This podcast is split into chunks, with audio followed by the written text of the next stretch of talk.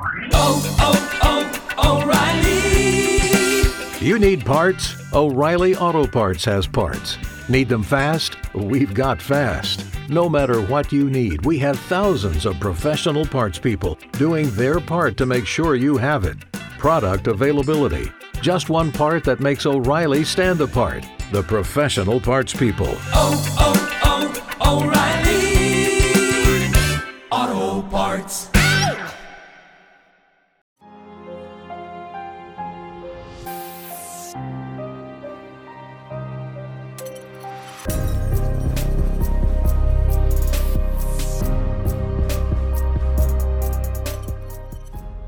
Hello, everyone. What is up? Welcome back to another episode of Killer Instinct, you guys. Thank you so much for tuning in with me. If you are new here, hi, my name is Savannah, and I am your host of Killer Instinct.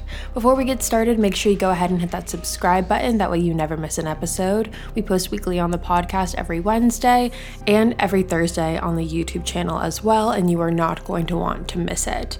Now, before we jump into today's case, I do want to take a moment and thank you guys so much for all of the support on the merch drop that we had last week. If you were unfamiliar, Killer Instinct launched its first ever line of merch last week, and I could not be more excited for how excited you guys were about it and we could like mutually share that excitement. It was such an amazing launch and if you haven't had the chance to go pick up your pieces yet, don't worry because they're not going anywhere, but you can always find them either on the Killer Instinct Instagram or you can find them on the YouTube video or in the description of the podcast.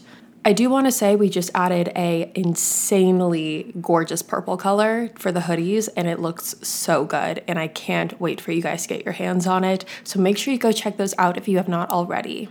So now let's talk about today's case. And I have been wanting to talk to you guys about this case for the past two ish or so weeks, I have been itching to hear what you guys have to say about this case and what your thoughts on this case are. Today, as you can tell by the title of the episode, today we are talking about the horrific murder of Jessica Chambers. Jessica was burned alive in early December of 2014. Now, I became familiar with this case because there's actually a docu-series on Hulu about it, and the docu-series in total is about 6 to 7 hours if you watch it front to back, and I have watched it front to back twice. So at this point I feel like I'm very familiar with the case and I just cannot wait to hear what you guys have to say about it. This case touches on a lot of different topics like gang violence and drugs and race and all of these different things. And I just, I go back and forth with it a little bit, but I'm going to stop talking and we're going to get right on into it so you guys can tell me what you think. Jessica Chambers was born on February 2nd, 1995, to her parents, Lisa and Ben Chambers. She was born in a small town called Courtland, Mississippi, and grew up there with her four brothers and three sisters. Now, Ben and Lisa ended up getting a divorce when Jessica was three years old, and once that divorce was finalized, Jessica continued to live with her mother. However, like I said, Courtland is a very small community, and her father lived on the same exact street as Lisa did, so she was never too far away from her dad. Shortly after the divorce, Ben ended up remarrying another woman named Denise, and the two of them had a daughter named Annabelle, who was only four years old when Jessica had died. So, now let's talk a little bit about Courtland, Mississippi, so you understand the type of town that we are talking about today. Now, Courtland, like I said, is a very very small town. It's located in Panola County and has a population of about 500 people. It very much is one of those towns where everyone knows everyone. And being in small town Mississippi, it definitely runs off of more old school conservative values. And along with those old school conservative values, this town also experiences a lot of racism. It experienced it back then, and it still to this day is happening. In 2014, when this case takes place, the town itself was pretty segregated. White and black people still went to different churches, and what I found quite interesting was that in this documentary that I watched, you had a lot of the white people saying that segregation wasn't really as prominent anymore and it wasn't a thing anymore and it didn't exist as much. However, on the contrary, you had the African American community that lived in Courtland saying the complete opposite that racism was still very much much a prominent thing that they had to deal with every single day. Now, despite the values of Courtland and the racism that took place there, Jessica was known to have strayed away from what her community had taught her, and she was known to be friends with everybody. She had friends from all different walks of life and all different sides of town, despite what other people thought about her. Jessica Chambers grew up being the life of the party. It was said that she could bring any room of people together. In high school, Jessica was a cheerleader at the South Panola High School and she also played softball. She was a flyer of the group for cheerleading and she absolutely loved it. Growing up, she had dreams of being an author, then a teacher. However, at the time of her death, her biggest dream was to become a nurse. Now, with Courtland being the small town like it is, like I said, everyone knows everyone, and everyone knew and loved Jessica. However, Courtland itself could definitely be considered a dangerous town. There was a lot of gang violence in Courtland and a lot of drug use, and the three prominent drugs running through Courtland at the time were weed, cocaine, and methamphetamines. Now, at the time that this happened, there were known to be at least three prominent gangs in Panola County and in Courtland, and Jessica was known to be very good friends with a lot of these members. She was also known to have dated a lot of the members of these gangs as well, and most of her ex boyfriends were constantly in and out of prison. So while Jessica was never a part of a gang herself, meaning she was never a member, she definitely was still involved in that crowd, whether it was just friends of hers or ex boyfriends of hers. And through that community, Jessica started being friends with a lot of drug users and a lot of drug dealers. And because she was surrounded by that all the time, she began to do the same. Now, there are very, again, differing opinions on Jessica when it comes to her drug use and how much she was doing and what she wasn't doing, and if she was selling and if she wasn't selling. There were some people that said that she just smoked weed. There were some people that said that she smoked and sold it. There were some people that said that she sold cocaine. It just it varied depending on the person that you talked to. Now, Jessica did have an arrest record. She was arrested for simple assault, so it was safe to say that Jessica was definitely getting herself involved in situations that weren't good for her.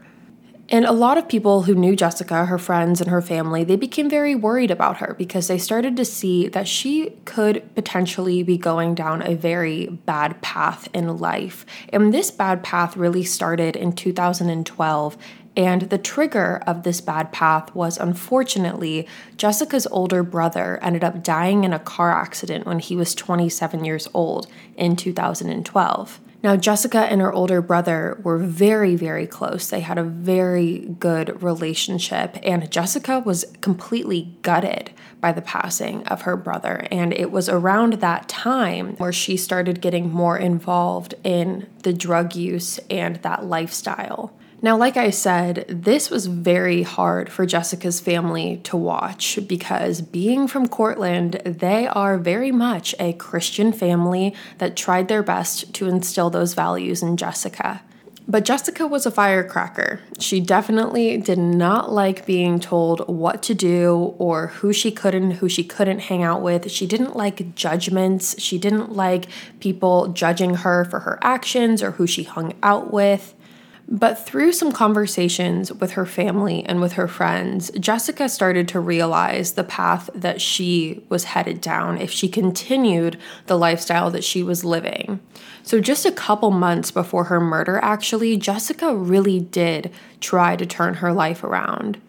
Jessica and her family collectively decided that it would be best if Jessica went to a rehabilitation center, and so they picked one for her And so they all decided on a place called Leah's house. Now, Leah's House is an inpatient program located in Oakland, Mississippi. On their website, they claim to provide women with a quote unquote biblical foundation to solve their problems. They claim to help women over the age of 18 who have dealt with addiction or behavioral problems or self harm or depression or being incarcerated and help guide them on a path to a better life. And it very much is a religious center. The front page of the website says, quote unquote, God's grace healing broken lives. Now, regardless of however you personally feel about this, Jessica and her family decided that this was the best place for her and the best place for her to go. And so she went there and stayed for a little over 30 days at the end of summer in 2014. Now, when Jessica left Leah's house and went back home to Courtland, it was said that she did a complete 180 with her life. Her family said that her personality had changed for the better. She started acting like a young woman, and she really started getting on the straight and narrow path that her family wanted for her. And so they could not have been any more proud. And equally, Jessica was also very proud of herself. She had gotten a job at a clothing store, and some of the last conversations that her family remembers having with her are ones where she would say, like, I'm doing better, aren't I? Or I'm getting on the right path. And so it seemed to her family that she was really now in this place in her life where she could be excited about her future. So, with Jessica having changed her life around and now on this new and better path, it leads to the question of what could have possibly happened that led to Jessica being burned alive. Now, on December 6th, at a little after 8 p.m., the fire department got a phone call that there had been a car lit on fire on Herron Road. Jessica's car was found on a small embankment with the front of the car facing a fence. Now, to give you a visual of what this looked like, if you're not watching me on YouTube and can't physically see it, the car was on top of this embankment, and on the other side of this fence, it was a metal fence. On the other side of it was a very wooded area. Now, at 8:12 p.m., the fire department responded to the call and arrived on the scene. And when they arrived at first, they only saw the car. Now, there was no sign of anyone inside of the car. However, shortly after, these two first responders saw a figure walking out of the woods from what they said was in a zombie like trance. Now, when these first responders saw Jessica, at first they didn't know it was her. She was completely unrecognizable. They said that her hair was completely fried out. It looked like she had stuck her finger in a light socket. Jessica had black char all over her face and her body and severe third degree burns that covered 95% of her. The inside of her mouth was charred black, and her skin was peeling off so badly that the first responders could not even put an IV into her. Now, for these first responders, this was not something that they have ever seen before. As you can imagine, this is a smaller community. They don't get a lot of calls like this, but even just on a general scale, for someone to have been burned as badly as Jessica was is not something you see every day. So you can imagine the complete horror that they felt just looking at Jessica. Now, shortly after the two first responders arrived on the scene, you had more EMTs and medical personnel arrive as well, who were all trying to attend to Jessica. Now, again, Jessica was unrecognizable at this point, so these first responders had no idea who this was, so they had to ask her. They asked if she was able to identify herself, and the first responder was able to hear her say, Jessica Chambers. Because of the burns in her mouth and the char and all of that, she wasn't able to enunciate correctly. However, all of these first responders knew who Jessica Chambers was. Ben Chambers, Jessica's father, was actually the mechanic for the sheriff's department. So they were very familiar with Jessica. Now, when Jessica was found, she was only wearing her bra and her underwear. And at this point, you had about eight first responders who were on the scene, and all eight of them had asked Jessica at different points before she went to the hospital who did this to her, who was responsible for this. And all of those eight first responders claimed that Jessica had said the name Eric. You had eight different first responders who said, Eric did this to me. Eric set me on fire. Now, the police and other first responders said that Jessica had said this multiple times. However, because of her problems with enunciating, they weren't entirely sure if she said Eric or if she was trying to say Derek. Now, regardless if it was Eric or Derek, they knew that it was something to that extent, or at least that is what it sounded like to them. Now, due to the extent of Jessica's injuries, she had to be airlifted to a hospital that could accommodate her. And when she got there, it was confirmed that Jessica had deep third degree burns on over 93% of her body. And sadly, once she arrived, the doctors quickly realized that there was not anything that they could do for her and that Jessica was going to succumb to these injuries. Jessica passed away surrounded by her family the following day on December 7th. Her official cause of death was soot and smoke inhalation, as well as thermal injuries. Now, a toxicology report was done, and it showed that she did have traces of marijuana in her system, and it also showed that there were no signs of sexual activity that night. Now, a rape kit was not done on Jessica which a lot of people believe was a very big mistake in this case. However, what we do know based on the autopsy is that there was no sign of any sexual activity from the night that she died. Now, this case shook Courtland to its core, as you can imagine, and really shook the entire country. So, how did we get here? How did this happen? What happened leading up to this? How did this all unfold? Is probably what you were thinking right now, because that is what I was thinking when I learned about all of this. So, I think the best thing to do right now is to give you the most precise timeline as possible for what the entire day of December 6th looked like for Jessica. So, December 6th was a Saturday, and this started out like any normal day. Jessica woke up at around 9 a.m. that day at her mother Lisa's house, and not too long after that, at around 10 a.m., her phone records showed that she called one of her friends, a guy named Quinton Tellis. Quinton Tellis was 28 years old at the time, and him and Jessica had really not known each other that long. They knew each other approximately two weeks. They met two weeks prior to this through mutual friends. They exchanged numbers and they started talking shortly after that. Now, in terms of what their relationship, the short relationship that they had looked like, it definitely seemed like a friends with benefits type of relationship. Quinton and Jessica had been intimate before on one occasion throughout their two weeks, and just looking at the nature of their texting, it is very flirty, it's very sexual. So it is it's definitely a you know, friends with benefits type of deal that we have going on here. So, Jessica called Quinton at around 10 a.m. on the 6th, and this call lasted for a little over a minute. Now, after this call, Jessica drove over to the local convenience store gas station, and this is called M&M. Now, Jessica is seen that morning on the security cameras at M&M, and Quinton actually lived very, very close to M&M. He actually lived so close that the security cameras at M&M were able to see the entrance to his driveway. At around 10:15 a.m., Jessica is seen entering and then leaving Quinton's driveway after she had picked him up, and the two then just drove on the back roads of Courtland. And then they went to pick up another one of their friends named Keisha Myers at around 10:33 a.m.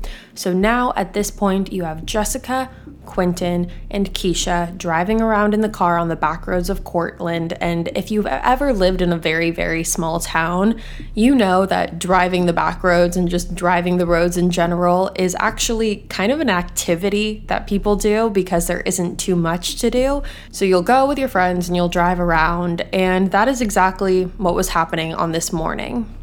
So Keisha gets picked up at around 10:33 and then for the next 20 minutes they are all just driving around before they ended up dropping Quinton back off at M&M and then Jessica dropped Keisha off at home as well and then she herself made her way back to her house.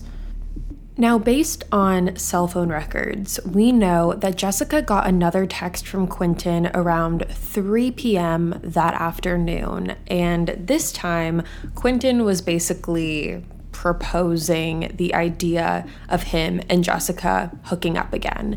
Now, like I said, the two of them had this very much friends with benefits relationship, and for the past four days leading up to the 6th of December, Quinton had asked Jessica for sex in those four days leading up, and continuously Jessica denied him. She said no, she didn't want to.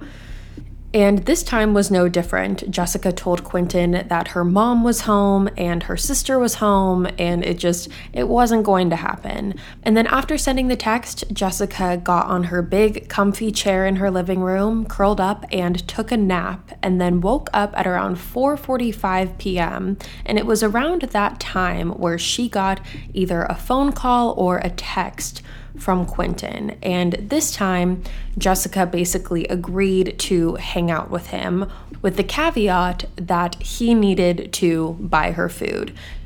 And I think it's important to state this in the exchange between Quinton and Jessica, she was only going so she could get food with Quinton. She wasn't going for food in exchange for sex. She just said that I'm gonna go get food. You can come with me if you wanna pay. And Quinton agreed to this. And while these plans were in the process of being made, Jessica called her friend Keisha, the same friend that had been with her earlier that morning, twice. However, Keisha's phone ran out of minutes, so she was not able to answer the call.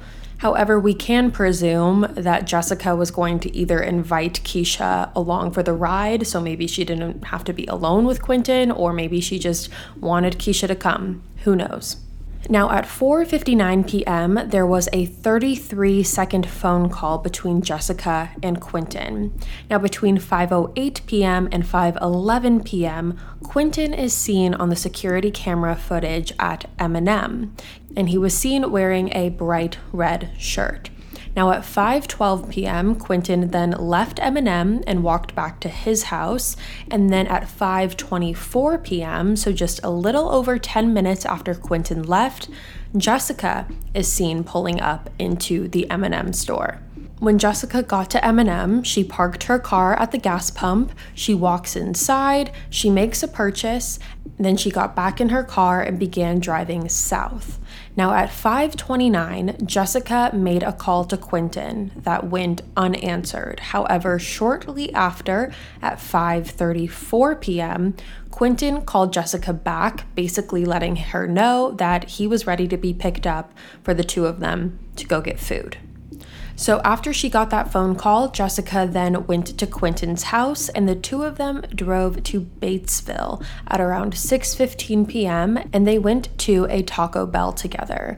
Now Batesville is not far from Courtland. It's only about a 7 to 10 minute drive. Now, I know that all of these timestamps can get confusing. However, just bear with me here on this because I think it's really important to go through this step by step from what we know happened that day in order to put all of the pieces together. Now, mostly everything from this point forward is all on the account of what Quinton said happened. So Quinton said that around 6:30 him and Jessica returned back to his house where they just hung out in her car for about 30 minutes in his driveway. Quinton said that the two of them did not have sex, but they did end up smoking some weed together and just listened to music and hung out. Quinton said the reason that they didn't go inside of his house was because his family was in there and because they wanted to smoke together. So the two of them smoked weed in the car and at 6:48 p.m., Jessica made her last phone call ever to her mother Lisa.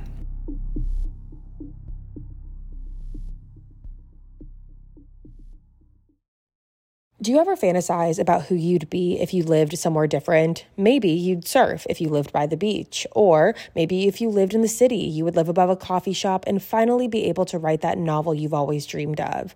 Or if you had a dishwasher, maybe you'd actually be able to start cooking and make a proper dinner at home.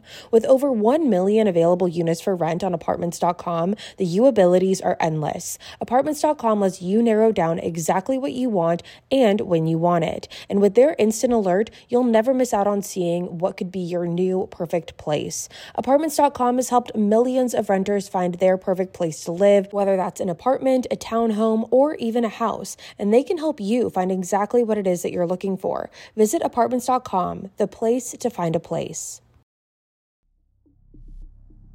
So the call lasted a little over a minute and it was basically just a phone call checking in. And according to Lisa, there was nothing strange or concerning about this phone call whatsoever. However, Lisa did say that she could tell that Jessica wasn't alone because she was just talking a little quieter and there was no background noise, there was no radio, there was no anything. So she could tell that Jessica was with someone when she called. Now, according to Quinton, he said that he said goodbye to Jessica a little after 7 p.m. that night. Now, based on Jessica's cell phone records, it showed that her phone pinged from the crime scene, so where she would then be found at 7:30 p.m. So that is very shortly after she left Quinton. At 7:42, Jessica's phone received a call from Quinton that went unanswered, and then she also received a text from him at 7:43 saying, quote, "Bay, my friend is coming over tonight. I'ma call you tomorrow. Good night, sweet dreams." Now, the next thing we know is that at 8:04 p.m., the fire department got a call and then arrived on the scene at 8:12. So this all happened very quickly when we look at the call that Jessica made to her mother and then Jessica presumably leaving Quinton and then her and her car being discovered shortly after. So that is what we know of the timeline of December 6th. So now let's move on to this whole Eric and Derek thing, or let's touch on it a little. We'll talk about it a little bit more when we get to the trial, but let's just discuss it a little bit. So after the first responders had informed police that they thought that they heard Jessica say something along the lines of that Eric or Derek was responsible for this, they decided to go to quite literally every person in Courtland who was named either Eric or Derek and try to see if they could link them to this. And they said that they even went as far as looking at everyone in Panola County. So, according to the police, they went through everyone. Now, there is a theory here, and this is in regards to Jessica's ex boyfriend, who was a man named Derek Holmes. Now, Derek was 25 years old at the time and living in Courtland and is a registered sex offender. Now, it was said by Quinton that Derek was stalking Jessica. However, when police went to go speak to Derek Holmes, he had an alibi. He was at home rubbing his mother's feet, and his mother backed him up on that alibi, as well as his neighbors. And weirdly enough, police just kind of believed him. Now, I'm not here to say that he's responsible or he's not, but police really didn't question the fact that he was at home rubbing his mother's feet. They backed this alibi up actually by saying that Derek's mother had a medical condition and that is why Derek was rubbing her feet. So that alibi was very much believed by police quickly. And where you will probably not be surprised is the fact that police had their eye on Quinton Tellis, the man that was with Jessica all day from the very beginning.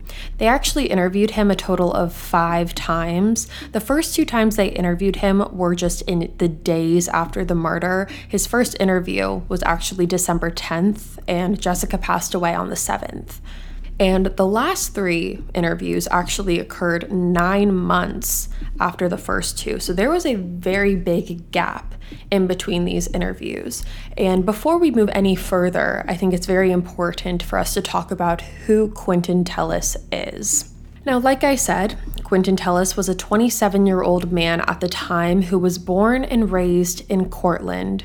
He was born on October 6, 1988, and was raised by his single mother, Rebecca, and also has two sisters. Now, Quinton actually dropped out of school in the eighth grade, and from 2006 on, he spent most of his time in and out of prison. He has charges relating to fleeing a police officer, larceny, burglary, possession of marijuana, and a DUI. And like I mentioned earlier, Jessica and Quinton had not known each other very long. They only knew each other for about two weeks before the murder. Now, Quinton himself was involved in gangs. He joined his first gang. I'm not sure if it was the only one he joined, but he joined that gang when he was in prison. And like I said, he was interviewed five times. Now, here's where things get tricky because in his first interview, Quinton completely denied being with Jessica at all on the night of the 6th. Quinton claimed that he had this alibi, that he was with a friend of his. However, police quickly learned that this friend was actually out of town that night, so that alibi didn't hold up. And over the course of his interviews, Quinton's story continued to change. He went from saying that he never saw her at all that night to then saying that he did see her, but only briefly to give her money and then he left. However, it wasn't until his interview on January 27th of 2016 that he did admit to being with her and then he gave the timeline that I mentioned to you earlier. Now, Quinton was actually given a polygraph test in regards to his involvement in Jessica's death or his possible involvement in Jessica's death and he actually passed the polygraph. Now, as we know, polygraphs are not admissible in court, so they're not very here nor there when it comes to proving someone's innocence or guilt. However, it is something to keep in mind.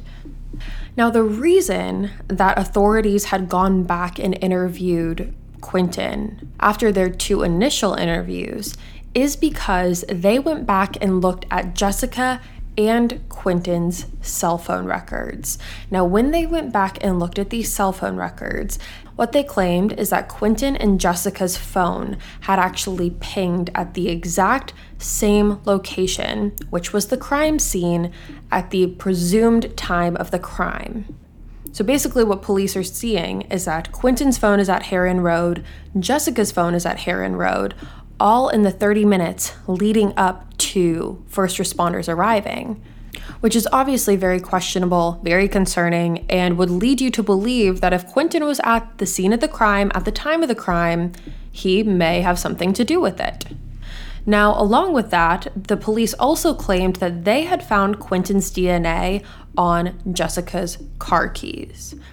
Now, Quinton had used Jessica's car on one prior occasion. He drove it to a liquor store one night, so that could be an explanation as to why his DNA was on the keys. However, police really took this and said that his DNA is on the keys, he had to have driven the car that night, and he had to have driven it to the crime scene and then lit the car on fire.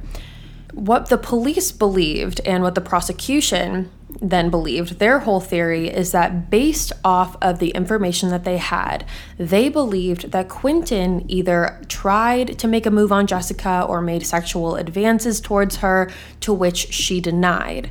They then believe that Quinton got angry and allegedly strangled Jessica, and Quinton at that point believed, allegedly, that Jessica was dead.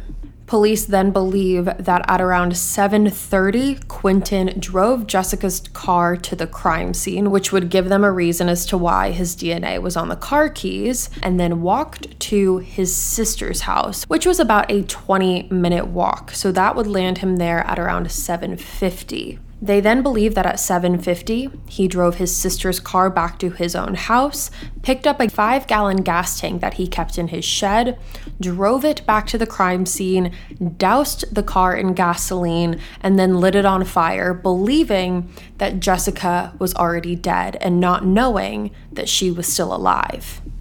So that is the detective's timeline of what they believe happened. And keep this all in mind because this is going to come up again when we get to the trial. I know there's a lot going on here, but this is this is really important. So, when detectives looked at the phone records, they decided that they needed to talk to Quinton again because obviously this is very, very important. And they tried to get in touch with him in Courtland, and they very quickly learned that Quinton was actually not in Courtland anymore. Instead, he was actually incarcerated in Monroe, Louisiana, in connection to another woman's murder. In August of 2015, Quinton was arrested for the murder of a woman named Meng Chen Cho, whose friends called her Mandy. Now, Mandy's body was actually discovered in her apartment with puncture wounds to her neck and chest. Now, at the time of her murder, Quinton was actually living in Monroe, Louisiana, not too far from her apartment. And two weeks prior to Mandy's death, Quinton was actually at her apartment complex asking one of Mandy's neighbors some weird questions about Mandy. He asked where she was and when she was going to be back, and just questions about her schedule that set off red flags to this neighbor. And then, two weeks later, Mandy was found dead in her apartment. Now, there was no physical evidence that pointed to Quinton, no DNA in the apartment that matched him at all. However, when they looked at phone records again, they saw that Quinton's phone was only 200 feet away from Mandy's apartment the night of the murder. And then shortly after the murder on August 15th of 2015, Quinton was seen on a surveillance footage of a bank trying to use Mandy's credit card to get cash. So, even though they couldn't charge him for the murder because there wasn't enough evidence to prove that he did it, they did charge Quinton for unauthorized use of a debit card and they actually sentenced him to 10 years in prison for that. So now you have two different murders that Quinton is potentially connected to, or at least connected to in some way with the debit card and the fact that Quinton was with Jessica all day. So is it because Quinton was actually involved in both of these murders, or is it because of bad luck? Now, when it comes to Quinton and Jessica, when police made the connection with the phone pings, the fact that Jessica and Quinton's phone showed that they were at the same place at the same time, they drove to Louisiana and had their third interview with Quinton on November 2nd of 2015. Now, despite passing the polygraph and maintaining his innocence since day 1, Quinton was arrested and charged with Jessica's murder. He was arraigned on July 15th of 2016 where he pled not guilty, and his trial was set for October 10th, 2017. Now, before we dive into the trial, I do want to take a moment and thank our sponsors for today's video.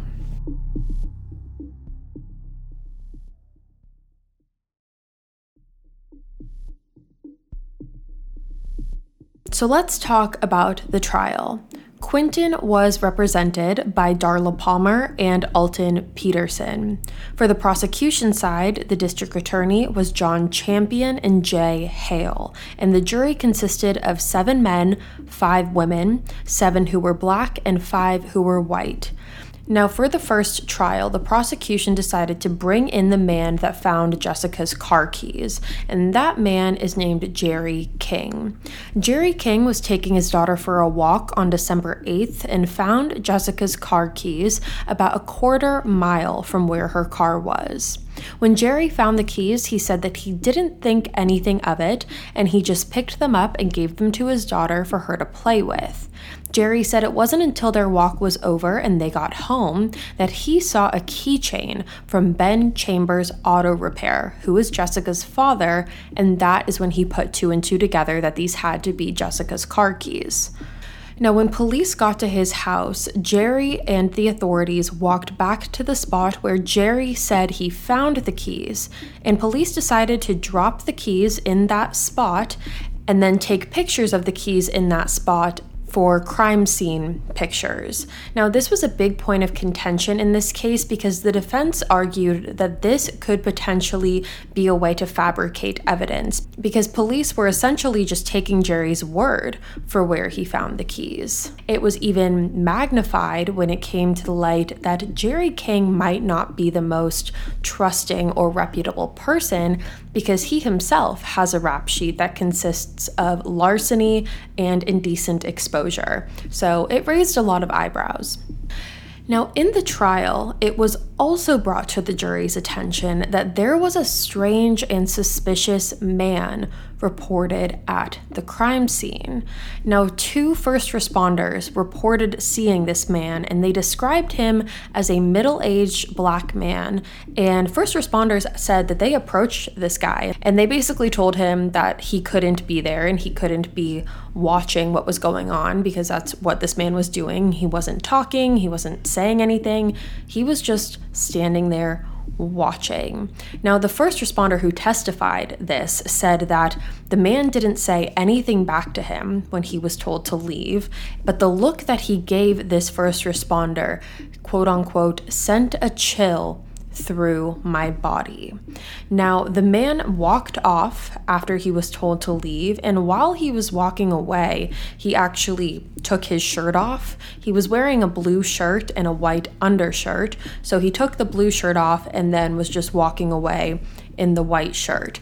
Now, obviously, this was a big question mark because the prosecution never explained who this man was, if police followed up with him, why he was there to begin with. There were so many questions regarding this man and prosecution never explained that. And the defense obviously used it to their advantage because they were able to say there was a strange man, a strange suspicious man that these first responders reported and by the way, they used the terms strange and suspicious. It's their words as to what they said and how they described this man. And the defense was able to say, why isn't this man here? Who was this man? Why don't we know who he is? So they were definitely able to use that to their advantage. Now, again, the whole Eric and Derek thing, this was a big point of contention. Now, during the first trial, the prosecution brought up a medical director who is also a burn specialist. Now, this specialist said that based off of the injuries that Jessica endured, she would not have been able to properly enunciate anything. So, regardless of what these eight first responders think they heard, you have to take it with the biggest grain of salt because she would not have been able to speak properly. But despite that, you then had the eight first responders testifying that she clearly said Eric. They had no doubt in their mind. Now, something that the defense also argued was that they didn't believe that the police did a thorough enough investigation of the crime scene. Jessica's car was moved from the crime scene to an impound lot just one hour after the fire. An investigator said that they did not look beyond the fence into the wooded area where Jessica came out of for any potential evidence. Now, this is a really huge thing if you think about it, because that's a whole other area that could potentially have information or evidence, and just no one looked over there. However, the investigators defended themselves by saying that they wanted to move the car to a safe, protected, secured spot. That way, they could do a safe and secured investigation. And this was also something that Jessica's family was very upset about. They felt like there could have been a lot of evidence that was just overlooked because police didn't look at the area that Jessica came out of. Now, let's talk about the DNA on the car keys because prosecution started their opening statement by saying that Quinton's DNA was 100% on the car keys, but the jury quickly learned that that wasn't necessarily true. There was a DNA analyst expert who took the stand, and she stated that there were four males' DNA on the car keys. Now, the testing that was done on these keys was known to not be reliable. For example, Jerry King, the man who found the keys, who picked the keys up and gave the keys to his daughter, his DNA came back as inconclusive on those keys when we know for a fact that his DNA should be on there. But the DNA expert said that with the type of testing that they did, they weren't able to include nor were they able to exclude Quinton's DNA, which is not what the prosecution said. The prosecution was going on and on and on about how they 100% had Quinton Tellis's DNA on those keys. And then you have the expert that gets up there and says, well, they might be on there, but they might not be. I can't include them, but I can't exclude them. And despite even that, we know that Quinton drove Jessica's car on one separate occasion to a liquor store. So that could explain why his DNA was on there to begin with. So the car keys and the phone pings were the prosecution's two smoking guns in this case. So let's break down the cell phone pings. So, Jessica had Verizon as her cell phone provider, and Verizon pings run off of a system called RTT, which stands for Range to Tower. Now, when an analyst who took the stand at the trial started looking through Jessica's cell phone records and looking at her pings on her cell phone, they noticed that the pings were off by at least a half mile. So, wherever Jessica actually was, her phone was pinging a half mile away from there. Now, they were able to figure this out because at the time that Jessica was seen on surveillance footage at the M&M store that night, her phone pinged a half a mile away from M&M instead of actually at M&M. So because of that, the analyst then shifted all of Jessica's cell phone pings from that night a half mile over. So basically, because they moved it a half mile the first time and it landed her at M&M at the time that we know she was there, the analyst then decided to do that with every single one of her pings for that night and moved each one of them a half mile as well. Now, this did make some sense because obviously it shows that Jessica was at M&M at the time that it said that she was. And also, at the time that Jessica's phone pinged where she should have been at the crime scene, it also was a half mile away. So when that specific ping was moved over, it placed her directly at the crime scene as well. So now if you're looking at the first ping from that night, which is the M&M store, and then the last ping from that night, which is her at the crime scene, when those were both moved a half mile, it confirms what we already know, which is where Jessica was at that time. However, the analyst did that with every single one of the pings because of that. I just want to take a quick break here because I know that this is all very confusing and we're working with a lot of moving parts here. And I hope that I am explaining this clearly enough because it, it is a lot of information, but it is all, like I said, very important. So let's move on to Quinton's cell phone. So Quinton did not use Verizon as his carrier. He used AT&T. Now AT&T's equivalent to the RTTs that Verizon uses is something called NILO. Now, unlike RTT, NILO only gives you the direction that the phone is going in, not the distance to the tower. So, to say that Jessica and Quinton's phone show them at the exact same places that night and that they are together at the time that this crime was committed is not factual based off of the phone pings. Now, there was an electrical engineer expert who took a look at all of this data, and he wasn't a part of the case, but he looked at all of this afterwards. Now, according to him, he said that RTT data, which is what Jessica had, is simply an estimate, so it's not completely reliable. And along with that, the prosecution made an argument that both Jessica and Quinton were not using their cell phones from the times of 6:48 p.m. to 7:40 p.m. So you have this big chunk of time, about an hour, where neither of them are using their cell phones, and the prosecution used this to their advantage because they said, "Look, they both weren't on their cell phones at the time, and it's obviously because Quinton was lighting Jessica's car on fire." However, they said that neither one of them were sending any texts or any phone calls. However, that is not exactly true either.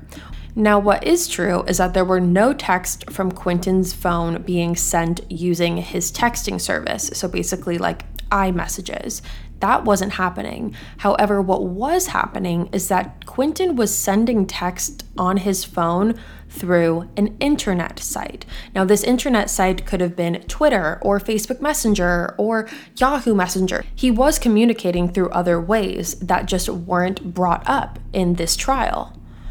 Quinton sent text through an internet site at 6:56 p.m., 7:10 p.m., and 7:41 p.m. So he was sending text all throughout the time period that the prosecution said was a big question mark and that neither of them were using their phone.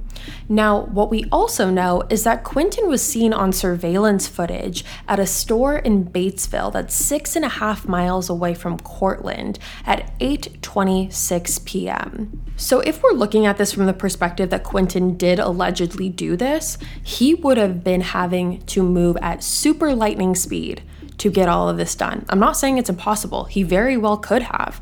However, to walk away from the crime scene at around 8 o'clock and then to be casually seen on surveillance footage six and a half miles away at a different store in a different town, it's a tight timeline to hit. So, several days after the trial started, the prosecution and defense present their closing arguments and the jury is sent to deliberate. Now, if Quinton was found guilty, he would face life in prison without the possibility of parole. Now, the jury deliberated for over eight hours over the course of two days. This was something that the judge and the courts had never seen before because when they returned, the judge was speaking to the jury and asking the jury if they all unanimously agreed on a verdict because that is what has to happen in order for them to come to a conclusion.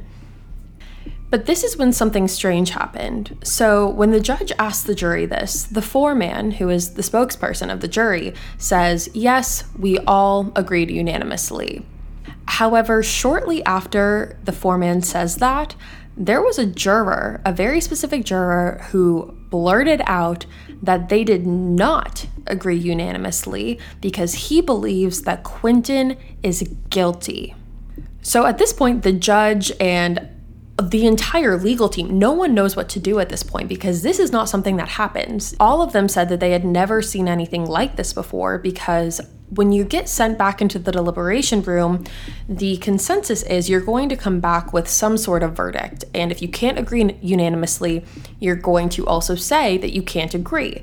So for someone to say that, yes, we all agreed unanimously, and then for another person to come out and say, no, we didn't, because I think he's guilty, it definitely shook the courtroom because what that meant is that they were about to read a not guilty verdict for Quinton. So the judge had to then create a plan, and he decided to send the jury back for them to continue to deliberate. And after hours of still deliberating and not being able to come to a decision, this trial resulted in a mistrial. So, because of that, the prosecution decided that they were not going to give up in finding justice for Jessica. They truly believed that Quinton was their guy and they were going to try him again. Now, this is when something very unusual happened. There was a client of Quinton's lawyer who was an inmate and also a cellmate of Quinton. This man's name is Jalen Caudle, and he had contacted Darla, who's Quinton's lawyer, and had told her that the lead prosecution on Quinton's case, a man named John Champion, like I said earlier, had contacted Jaden and asked him to testify against Quinton in the new trial coming up. And in return, John Champion would help him on Jalen's sentence. Now, like I said, Jalen was Quinton's cellmate in Louisiana, and according to Jalen, he testified to this. Jalen said that John had asked him to testify and say that Quinton told Jessica that his name was Eric when they first met. Now, if this is true, this is over the top illegal. However, John Champion is a very credible district attorney in Courtland. People say that he's treated like God. He is very, very well known and well respected.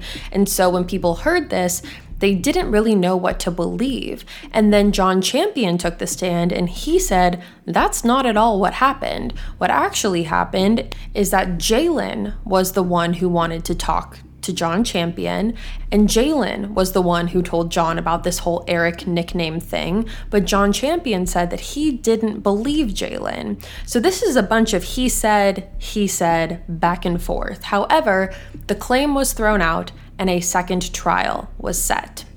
Now, the second trial began on September 24th, 2018, with the same legal team, however, a different jury.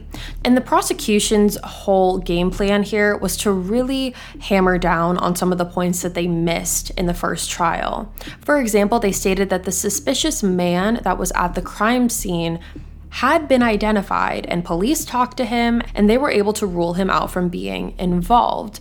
Now, similar to the first trial, those eight witnesses who all claimed to have heard Jessica say something along the lines of Eric or Derek, they all came and testified again. However, this time they were not as certain as they were the first. In the first trial, they said that without a doubt, she said Eric or Derek.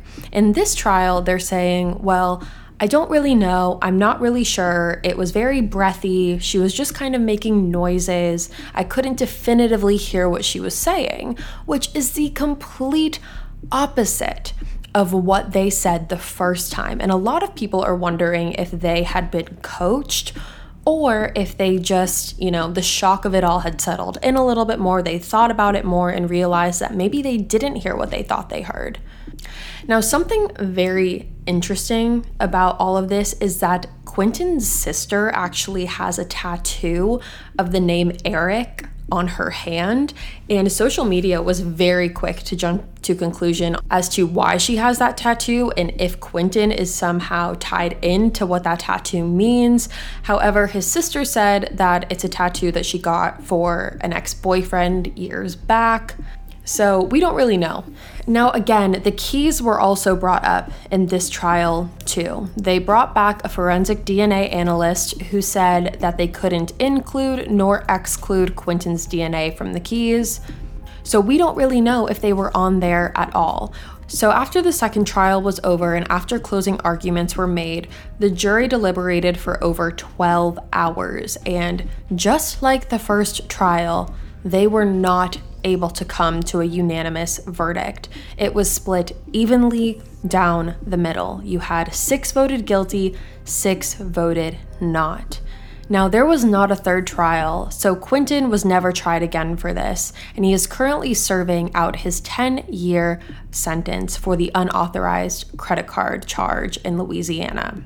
So, I do want to talk about a couple other things in regards to this case. And the first was that there was a potential theory floating around that Jessica could have possibly been an informant to the police in regards to gangs and drugs. Like I said earlier, Jessica's dad, Ben, worked for the sheriff's department as their mechanic. And there were rumors floating around that she, through her dad, was connected to the sheriff's department and was their informant because she was friends with the members of these gangs. And this theory really heightened when, after Jessica's murder, police went through her phone, and it was actually called Operation Bite Back, is what police called it. They went through her phone, and through her phone contacts, they were able to arrest 17 different people that were on their list and on their radar for drug dealers or gang members. And that really only heightened this theory.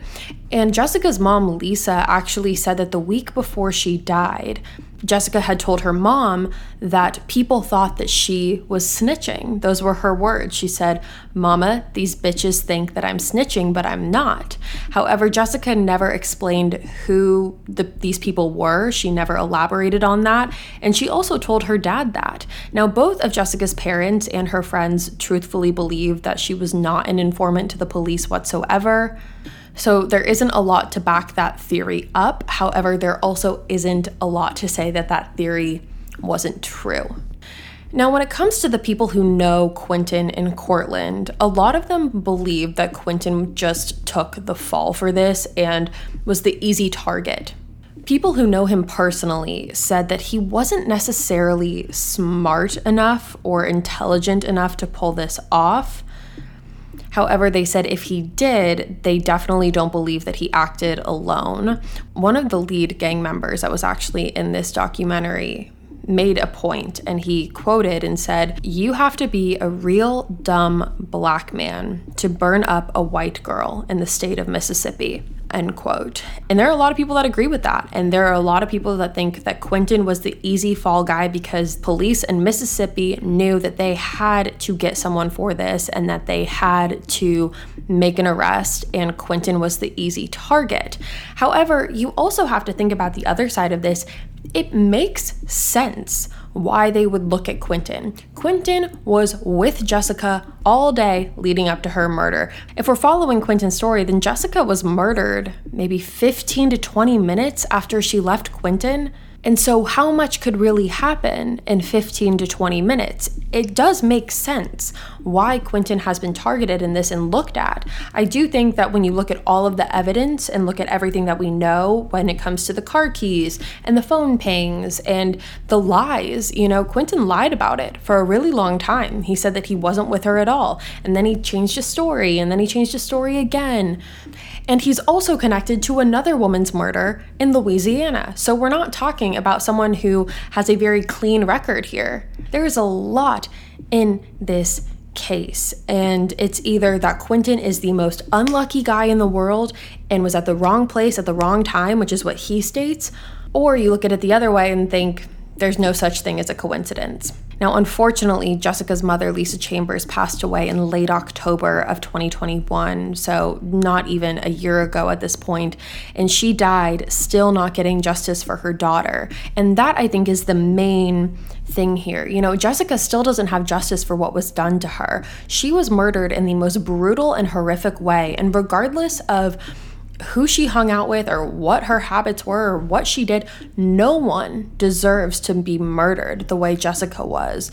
And the fact that she still has not gotten justice for this, and there is a very good chance that her killer is still walking free, is really horrifying. 12 years later, we're still sitting here saying, What happened to Jessica?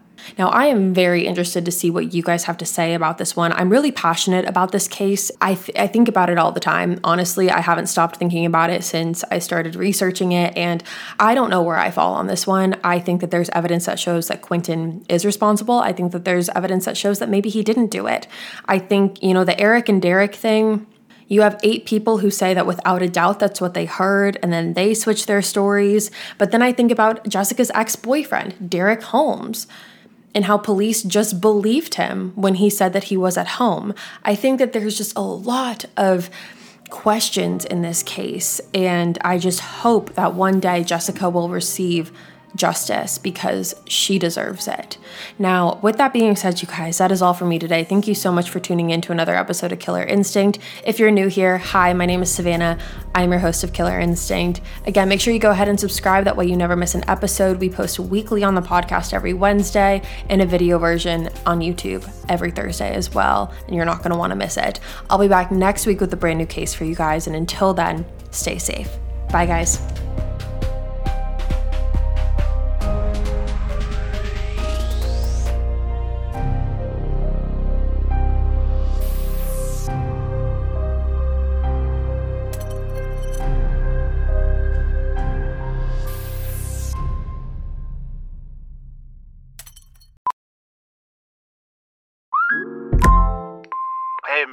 Mel, here. Gotta work from home today 'cause the whole family caught a nasty. Daddy. Hey, Mikey, if you're gonna puke, find the popcorn bowl. But my availability is 110%. Coincidentally, so is my fever. Kidding. Mel, I'm so cold but hot. Uh, but I'm gonna get you that budget just as soon as. What? Mikey, popcorn bowl! Press 1 to use Instacart and get your family sick day essentials delivered in as fast as 30 minutes. Press 2 to keep working. Do not press 2. Just use Instacart, Brian.